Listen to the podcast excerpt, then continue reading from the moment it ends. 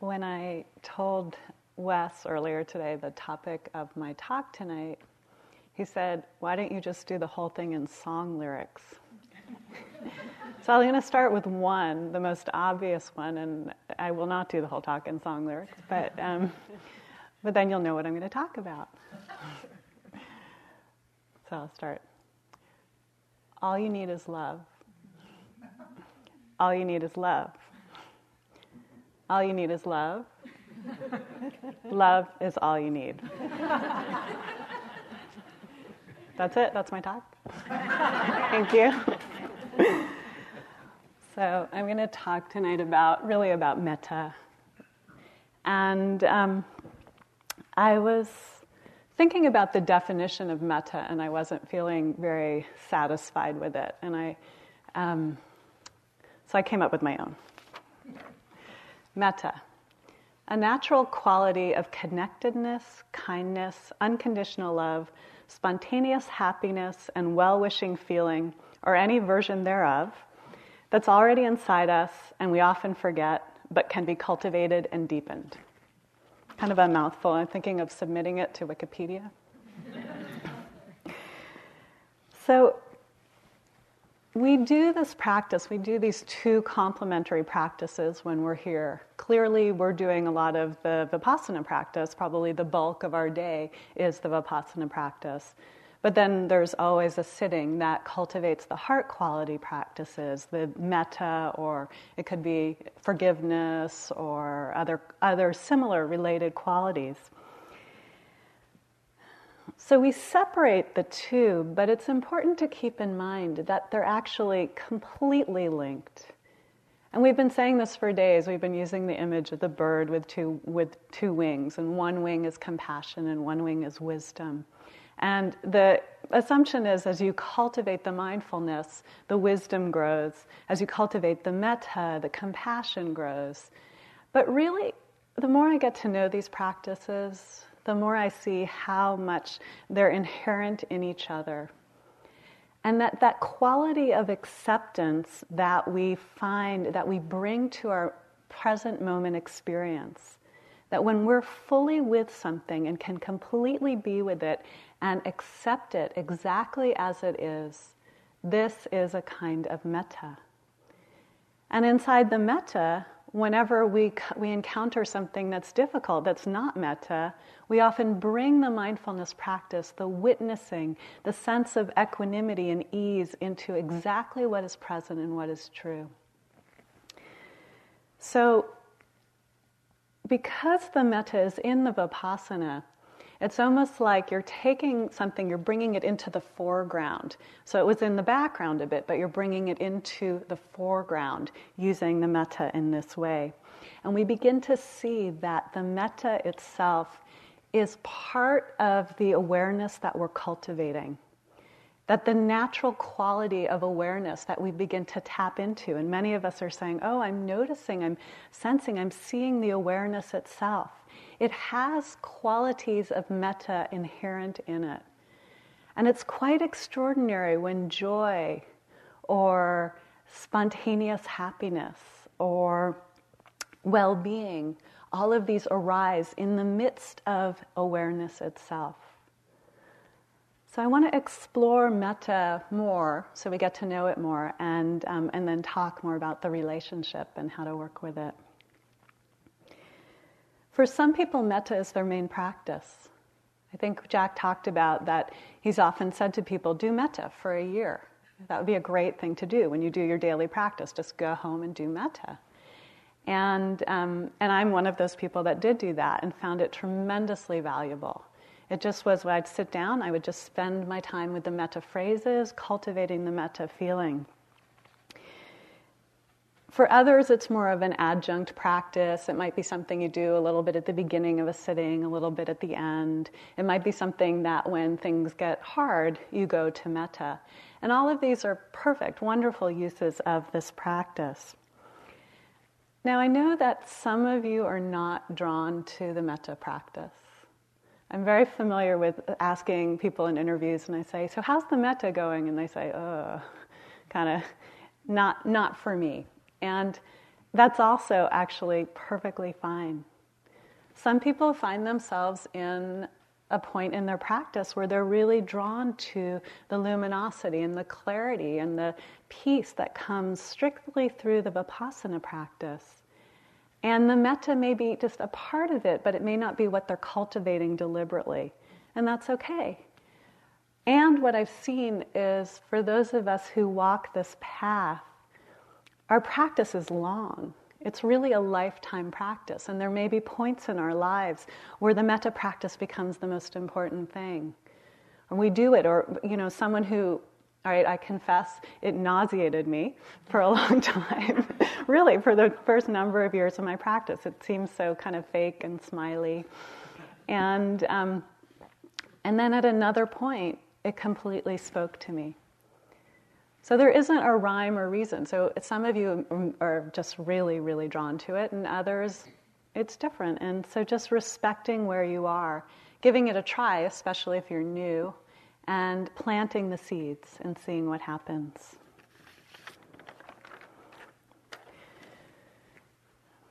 We often teach metta on longer retreats, like month long retreats, as what's called a jhana practice. And jhana is allowing the mind to become absorbed with a single pointed concentration. And you repeat the metta phrases with the deliberate intention of becoming more and more concentrated. And this is a wonderful practice and very, very powerful and useful. And what it does is the mind enters states of bliss and joy and rapture. And with that kind of concentrated awareness, one can then take it and turn to the Vipassana practice. So you can do it as a practice unto itself. You can also do it as something that you then apply to your Vipassana meditation. And um, tonight, what I'm focusing on won't be so much this this version of the practice, but more how we do it in our daily life and in our in our in our retreat practice here, where it becomes a kind of purification practice where we do it to access this quality of the heart that for some of us feels far away, for some of us feels a little bit closer. For some of us, it feels really close when we do metta for our dog, but really far away when we do it for ourselves. Or really close when we do it for all beings, but really hard for ourselves. Or easy for all sorts of people except your mother. You know, it's just, we all have our, we get to learn a lot as we do metta because we see the places we can't love. And that's great because it's great information and it gives us a place to work. And it's so interesting, actually. So I know that many of us struggle with self hatred as we practice, or self judgment, self criticism. And metta is a phenomenal antidote for working with that. And some of us have seen that over, the t- over time, how applying metta can work with these feelings of, I'm not good enough, that person's doing better than I am, I can't meditate, I hate myself, whatever it is that's coming up for you. And it can transform our minds. It can transform that part of us that feels self judgment and um, I, now I live in Los Angeles and I work at um, a mindful awareness research center, it's called, where we're doing education and research around mindfulness. And so I'm very interested in kind of the latest research on this stuff, and we're doing some at our center as well. But it, this summer, a study came up out of Duke University about what they call self compassion.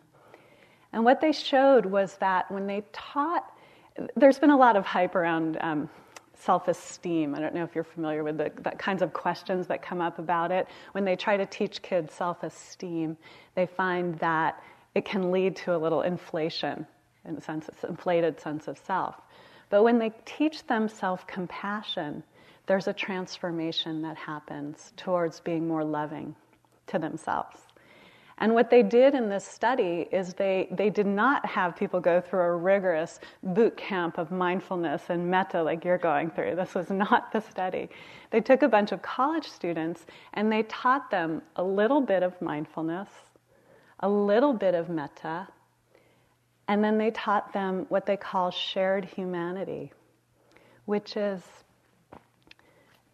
showing them that we all have gone through the same situations in life, that we've all experienced a death or a grief or a loss. And most of the time, we, we think we're alone. I mean, that's the amazing thing. Even though I guarantee, having done many interviews over the course of this week, there's a lot of the same themes going on there. We think we're alone. We think we're the only one.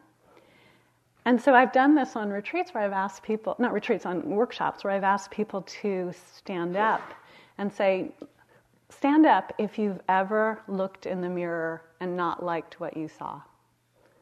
And guess what happens? Everybody stands up. Or stand up if you've ever lost someone that you love and people stand up. Or stand up if you've ever really worked hard at something and couldn't, weren't successful, failed. And pretty much everyone stands up. And as we do this, we start to see that we're not alone, that we're all in the same struggle here. And this cultivates more self compassion, loving kindness, compassion for ourselves. So, when we work with those judgmental voices, we can work on two levels. We can work on the thought level. And we've been talking a lot about the thinking problem that we all have, right? And um, how to work with it. Noting the thoughts when you have thoughts that are difficult, um, judging thought, fearful thought, anxious thought, ways of depersonalizing it, giving yourself a little space around the thoughts remembering that when you're thinking something that's difficult, you're often having a bodily experience. So if you can sense into your body in the midst of I'm not good enough, I don't I don't like myself, whatever is coming up, sensing into your body and noticing what's happening can often soften the whole experience and allow for this space and this disidentification that we've been talking about, the not taking the experience so personally, it's just a thought. We all we get so caught in our thoughts. We, have you ever seen the bumper sticker? It's my favorite bumper sticker. Don't believe everything you think. You've seen that one? This is really, really important teaching from a perspective of Vipassana, what we're doing here. This book has been um, this book has been on the bestseller list for a while. The book Eat, Pray, Love. Some of you have read it, I'm sure. And um, there's a there's a point where she's having she's in it's a, it's a story for those of you who don't know of a woman who travels to Italy and then India and then Bali. She eats and and then prays and then loves the last part. And um, this is her in the, she's in the meditation center in India, and she's having a really, really hard time, and she thinks her meditation is horrible. And she's having a lot of self judgment. And this is the conversation she has with this older man who is um, kind of become her mentor. And um, he calls her groceries, which is um, because he, when he first met her, she was eating a lot. So he, he named her groceries. Anyway. Um, what should I do about my meditation practice? I asked Richard one day as he's watching me scrub the temple floors. He's lucky. He works in the kitchen, doesn't even have to show up there until an hour before dinner, but he likes to watch me scrubbing the temple floors because he thinks it's funny. Why do you have to do anything about it, groceries? Her meditation practice. Because it stinks. Says who? I can't get my mind to sit still. Remember what the Guru teaches us if you sit down with the pure intention to meditate, whatever happens next is none of your business. So, why are you judging your experience? Because what's happening in my meditations cannot be the point of this yoga. Groceries, baby, you got no idea what's happening there. But I never see visions, I never have transcendent experiences. You want to see pretty colors, or you want to know the truth about yourself? What's your intention? All I seem to do is argue with myself when I try to meditate. That's just your ego, he said, trying to make sure it stays in charge. This is what your ego does it keeps you feeling separate, keeps you with a sense of duality, tries to convince you that you're flawed and broken and alone instead of whole. But how does that serve me? She asks. It doesn't serve you. Your ego's job is just isn't to serve you. Its only job is to keep itself in power. And right now, your ego's scared to death because it's about to get downsized. You keep up this spiritual path, baby, and that bad boy's days are numbered. Pretty soon, your ego will be out of work and your heart will be making all the decisions. So, your ego's fighting for its life, playing with your mind, trying to assert its authority, trying to keep you cornered off in a holding pen away from the rest of the universe. Don't listen to it. How do you not listen to it? Ever try to take a toy away from a toddler? They don't like that, do they? They start kicking and screaming. Best way to take a toy from a toddler is to distract the kid, give him something else to play with, divert his attention. Instead of trying forcefully to take thoughts out of your mind, give your mind something better to play with, something healthier. Like what? Like love, groceries, like pure divine love.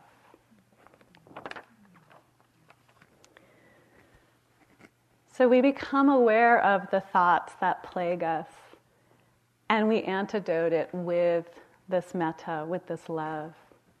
And we, so it started, we're, we're coming at it on two different angles. We're coming at it the thought of being aware of the thoughts, really noticing, noting, not letting those thoughts get out of control, stopping them when we need to, not in a nasty way, not stop thinking. That doesn't work. But in it is, oh, there's this, there's anxiety, there's fear, there's worry.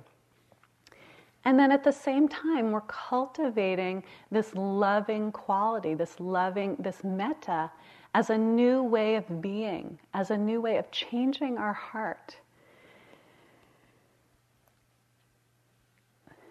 Some people often think it's selfish to sit there and meditate. And I think it's selfish to be sending loving kindness to ourselves.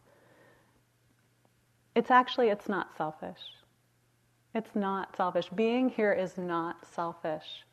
Transforming yourself has huge repercussions for everyone and everything you touch in this world.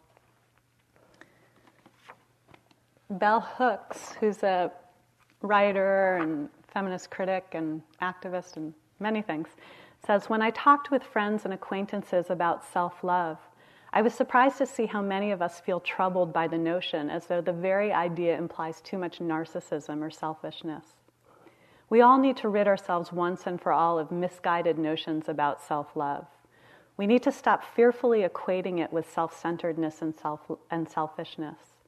Self love is the foundation of our loving practice. Without it, our other efforts to love fail.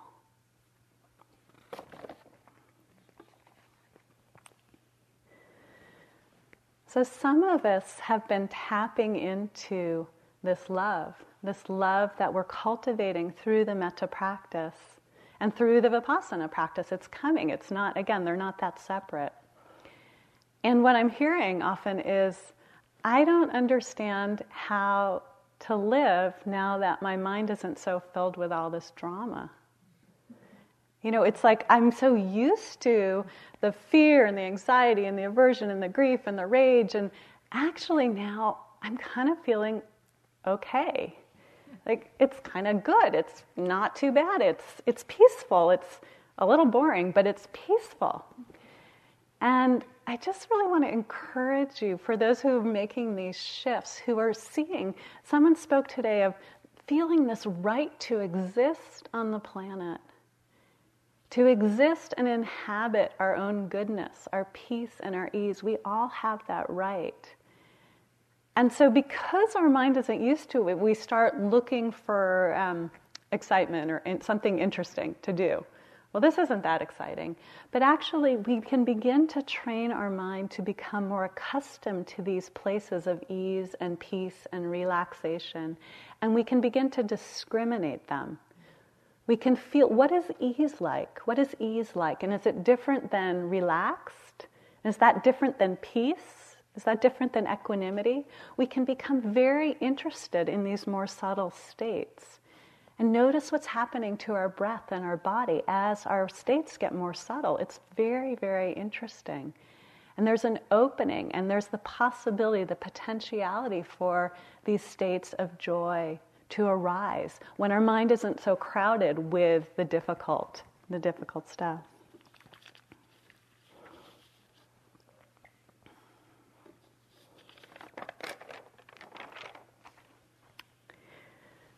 So, when we're practicing loving kindness just on our own, when we're practicing metta, I like to um, Philip doesn't like acronyms, but I do. And here's, here's one that I think is useful. It's, it actually doesn't stand for anything, so maybe it's not officially an acronym, but it's C E N E. C E N E. And that stands for contact, encourage, notice, and expand. And what that means is that when you're doing the metta and you're trying to, you've, you've um, brought to mind the person that you're working with, and it could be yourself. We first see, we contact the experience of metta by, as we conjure it up, that the assumption is, and this is what I really believe, it's inside us. The metta is already there inside us. And so we contact that feeling that's already present. We just notice it. So we make contact, we connect with that feeling. And then the E is encourage. And the way we encourage it is by saying the phrases, having them come, ha- saying the phrases. But for some of us, it's more visual.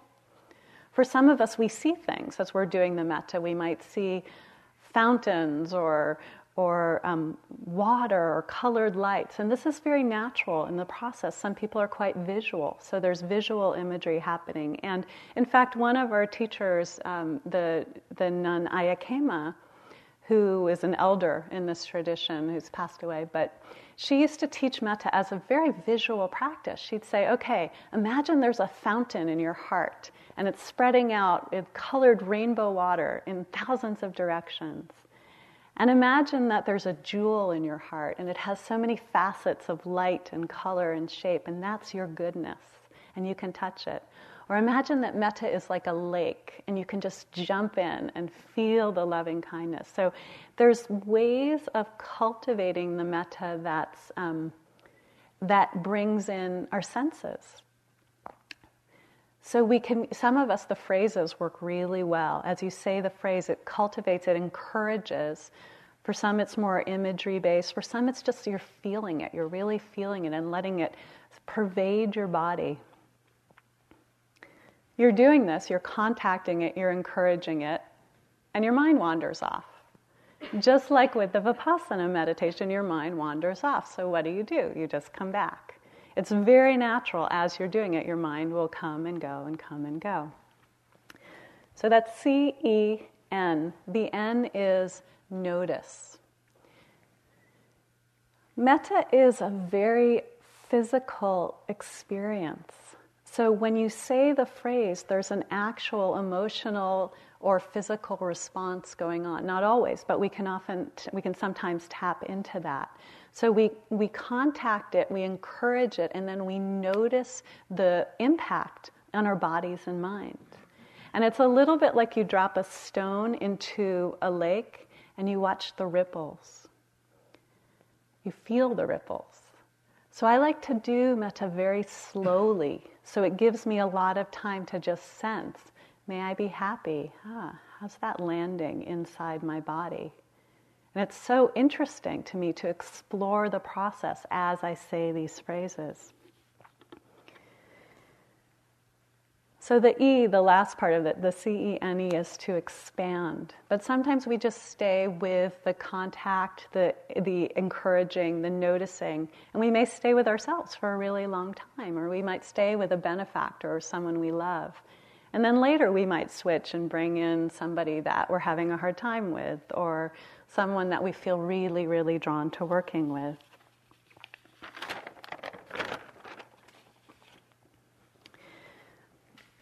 So sometimes, as many of us have been experiencing, as we do the metta, we do it and nothing happens.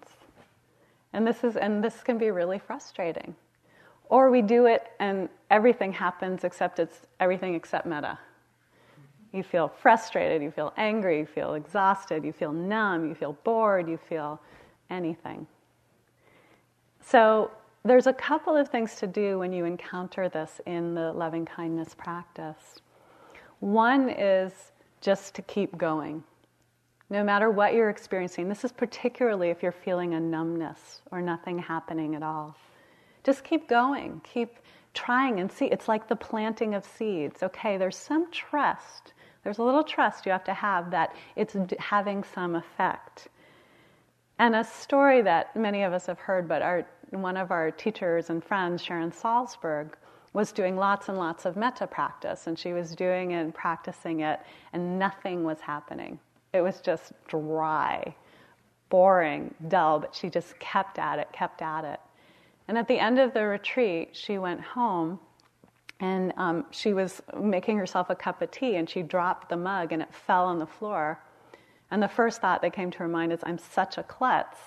And the second thought was, but I love you anyway. And it was so interesting for her to see the shift in her heart and mind.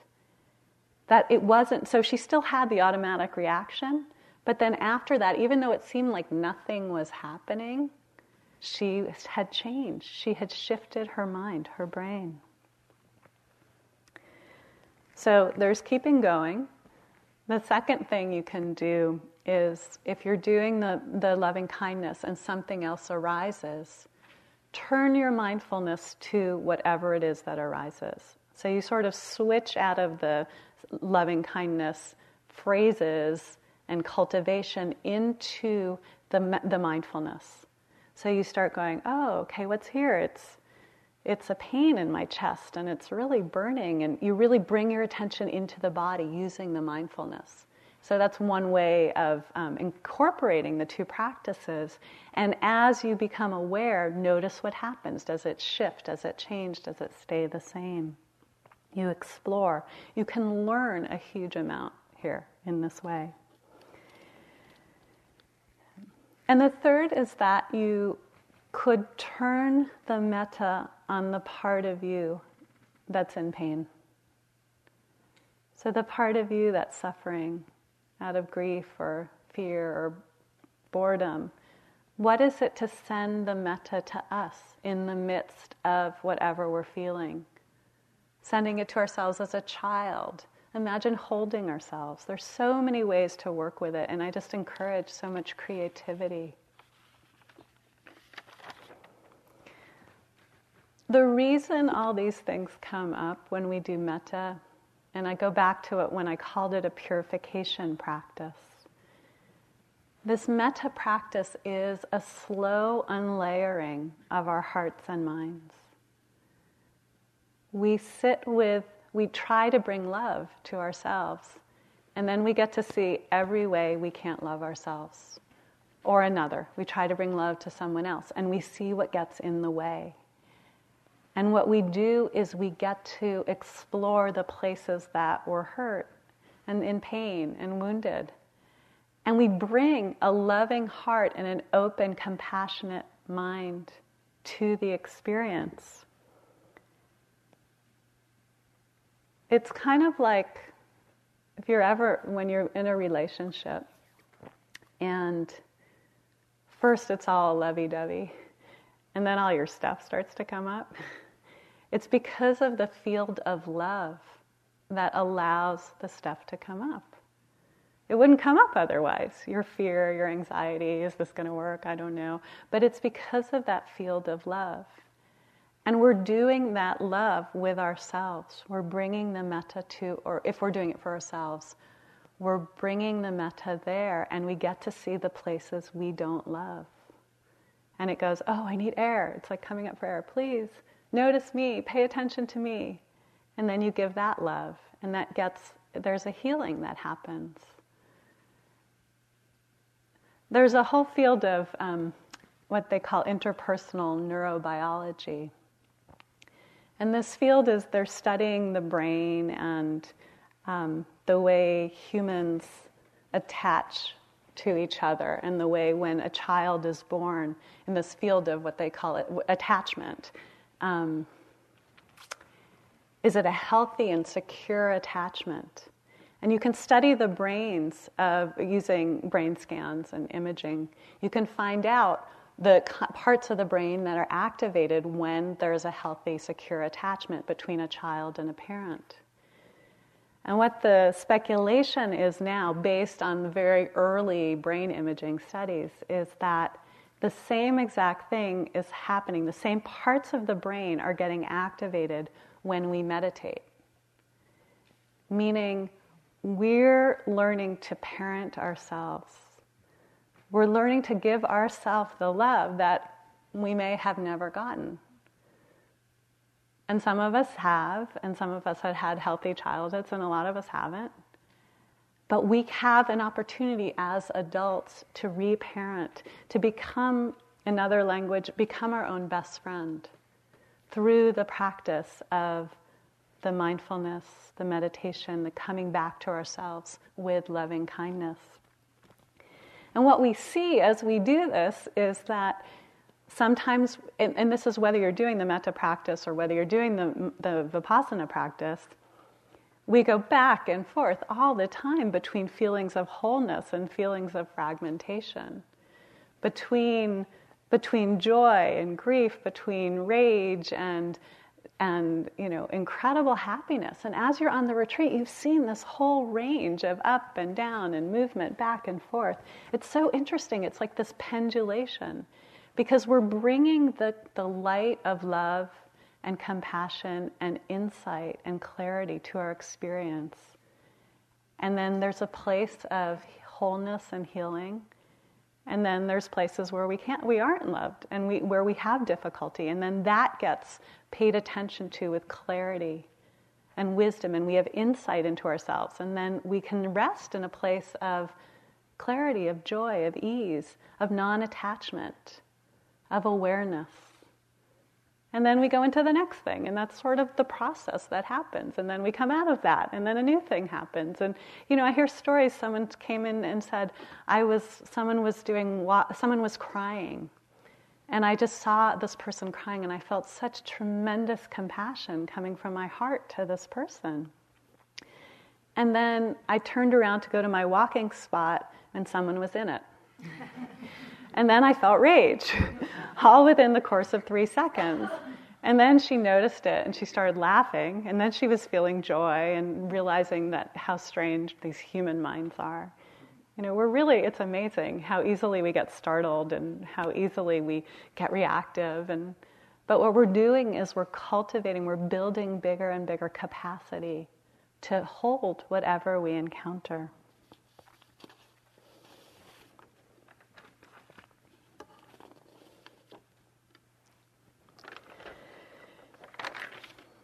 So there's a there's a myth that I'm sort of interested in, and it's the myth of um, Icarus. And Icarus, if you remember, is the son of let's see this so just the very quick version. So his father was Daedalus, who was um, he was a craftsman. He was a master craftsman, and he built. If you remember your Greek mythology, the the labyrinth with the minotaur, the monster in the labyrinth. And then he helped someone get in, and so he got in big trouble and he was imprisoned in his own labyrinth. And when he was there, he kind of figured his way out because he knew how to get out. And then the only way to get to safety was to fly. So he was with his son, Icarus, and he created these wings that he made out of um, out of, I guess he made it, he made them out of feathers and wax. And he attached them to his son, and they flew up towards the sun. And as the myth goes, they got too close, or the boy got too close. The boy got exhilarated with his ability to fly.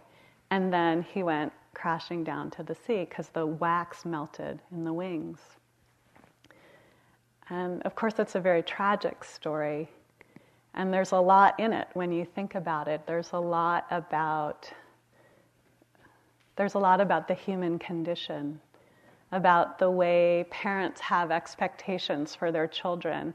And children carry the baggage of their parents and want to please and reach success and fly to great heights and sort of overextend their capacities and don't quite listen. And we've all done this in so many ways. We've all done things where we've overextended or not listened or done things that weren't smart. And it's so important that we learn to forgive ourselves for these foibles because it's so human and that's what's so powerful about myths is they're taking it's taking what we all do and creating these stories about it that are part of our culture and or some of our cultures different in different cultures so a few let's see a few gosh a few years ago i was at a retreat center called Vallecitos, which is a beautiful retreat center in the Carson National Forest in New Mexico. And it's, um, it's huge. It's one of the most gorgeous places I've ever been. Just incredible mountains and lakes, and it's, there's a ranch on it where they hold retreats for um, primarily for activists, but for really, it's wide open for many people. And I was there, I was teaching, but I was going through a hard time. So, just in case you think teachers never go through a hard time, we do from time to time. And I remember I was going through a hard time. And um, someone had said to me, Go up, why don't you? I said, I want to go for a walk. Go see the Icarus frieze. And a frieze, F R I E Z E, like a sculpture. The sculpture of Icarus that was on the mountaintop. And I was having a really hard time. I was feeling, it was sort of when I was beginning to teach and I didn't really trust myself and, oh, was I doing it right? And I was feeling a lot of self pity and maybe I'm doing a bad job. And there was just a lot of stuff going on in my head. And so I was kind of pointed to where I said, all right, I'm going to go up and see if I can find this Icarus frieze. And they said, just go up, it's on that ridge. And they just pointed. And there are mountains all around, so it's not the easiest thing to do. So I just kind of went in the direction, and he kept saying, You go to that tree and make a left and then head up. And, you know, and so I was following this, and I was just feeling more and more bad about myself at that point. And oh, it's just, it's, I'm just not doing too well. And as I got to the top of the ridge, suddenly there it was. I just found it somehow. And it was nothing like I imagined, because I knew the story, the one I just told you. But this was entirely different. What this was, was this beautiful carving in the face of the rock of Icarus, like this, with the wings out, kind of fallen, being held by this incredible mother, like this Mother Earth. And she had the most beautiful beatific smile on her face, like everything was okay. And he was just resting in her arms. And I saw that and I just knelt down and I just started weeping. Because it was metta. This was it. This was metta. The vast capacity to hold whatever struggles and fears and self hatred and dislike and longing. This was it. She could hold it. And this is what we're cultivating here. And I knew it. And I sort of, I just bowed to it and laid some flowers down on the altar. And I said, Oh, I won't ever forget this. And it stays with me every time I get into those places. I remember, yeah, the metta, it can hold everyone and everything. This is what we're doing. We're cultivating a mind and a heart that's big enough to contain everything. No matter what it is, we can hold it in the space of metta, of compassion, and understanding. And what we see is that over time, the metta becomes the ground of our being. It stops being something we occasionally have a little taste of now and then, or we cultivate for a few minutes when we practice, but it becomes who we are. And this is you know, it takes some time to stabilize. And this is when I was talking about the people who are starting to say, oh, there's not too much drama, it's kind of peaceful. It's allowing the space of metta to become our set point, to become ground zero. And it's, it's becoming, it's a little unstable initially, but after a while it begins to settle in and it becomes what we can always return to. We become this great mother who can hold the fallen child that is ourselves, or father, great father. And then metta starts to come to us more and more. And many of you have been describing, whether you're doing the metta practice specifically or it's coming to you through the vipassana practice. But the metta has so many different qualities and textures and shapes and flavors. And sometimes it's vastly compassionate. And sometimes it's spacious and open and as vast as the sky. And sometimes it's very impersonal it just is this sense of hmm, things as they are. And sometimes it's joyous, this amazing quality of just absolute delight in being. And sometimes it's physical, and sometimes it's via images, and sometimes it's interconnected. Sometimes you're just walking around and it's like, oh, there isn't separation between me and the trees. We're the same. And sometimes it has a deep equanimity. And sometimes it's hilarious. We're in this place of metta and we just go, oh, this is the human condition. We, we humans, we're a little nutty. And we just laugh and we treat ourselves like we would just be indulgent with a child in a loving way. And we can taste these places in our practice, and I know many of you are touching them in the, each day as we practice, especially at this point in the retreat where we're starting to feel the results of all the hard work. And I just encourage you to acknowledge them, feel them, let them in, don't skip over them. Because this is your true nature shining through. This is your Buddha nature that you're getting a glimpse of.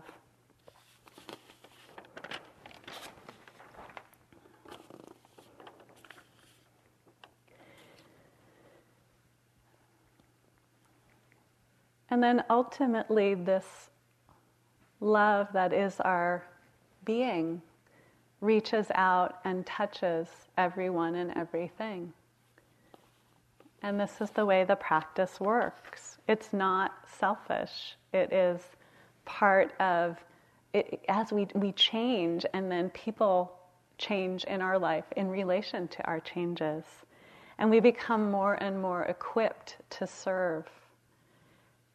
And our metta becomes deeply, intimately connected with our compassion and care for all beings.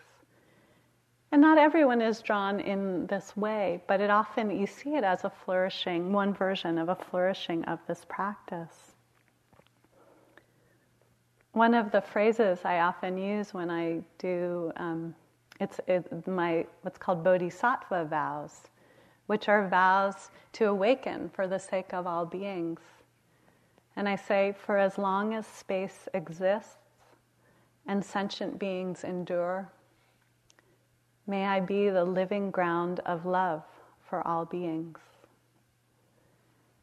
And that's part of my vow and my dedication, so that this love and this awareness and all that is cultivated becomes a part of everyone and everything in some way.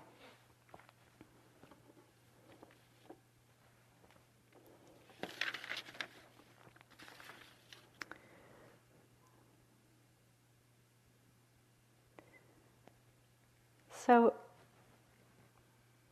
I think I'll just end with a little story that happened to me with a teacher once where I was doing a, um, I was doing some practices that were about the cultivation of metta, but they were in a slightly different form. They were similar to where you cultivate what's called this remembrance or recollection of the Buddha. And what you do is you cultivate uh, you remember all the goodness, all the incredible things about the Buddha or about someone who's tremendously wise and compassionate. You just you sit there and you imagine oh, this person has this capacity, this Buddha has this capacity to serve all beings, and every, everything that's good on the planet is this manifestation of the Buddha in this case. Um, you imagine kindness and compassion and fearlessness and joy and all emanating from this, this being. And I was talking to a teacher about it, and I said, I said, it's so interesting to me because it's not so hard to do. If you set your mind to it, you can imagine incredible virtue. You really can. You can imagine goodness and service and generosity and ease. And it's just, you just turn your mind in that direction because we all can change our mind. And I said to him, so it's just so funny to me because if, if, if I'm able to do this, this all must be inside me, right? And he looked at me and he said, no. And then he said, it is you. So just take a moment to take in. And close your eyes, maybe. Just take a moment.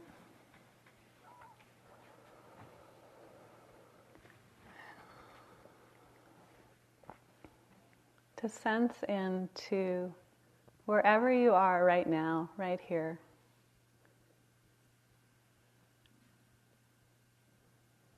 And let whatever you're feeling become aware of whatever you're feeling, sensing, knowing thinking. And let it be here. Whatever is here, let it be here.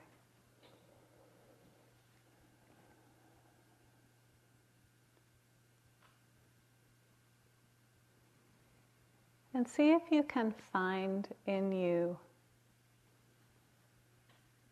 the capacity wherever it is, whatever shape or size right now, that capacity for goodness. Whether it's that ability to hold all in your heart, like that sculpture I talked about. Or it's just that glimpse, that taste of the great joy, of the Buddha nature inside you. Or maybe it's just ease and relaxation and peace. Locate that, find it, let it be here.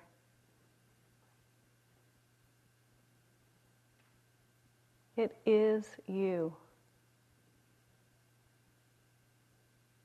It is you.